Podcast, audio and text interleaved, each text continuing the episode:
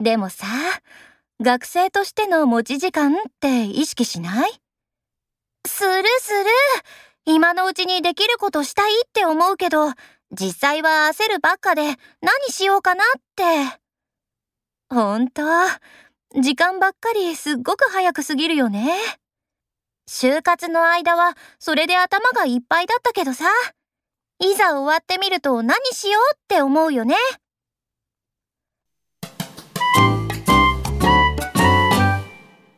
明日の朝礼、うちの部で何か話をするんだけど、なんかアイディアない？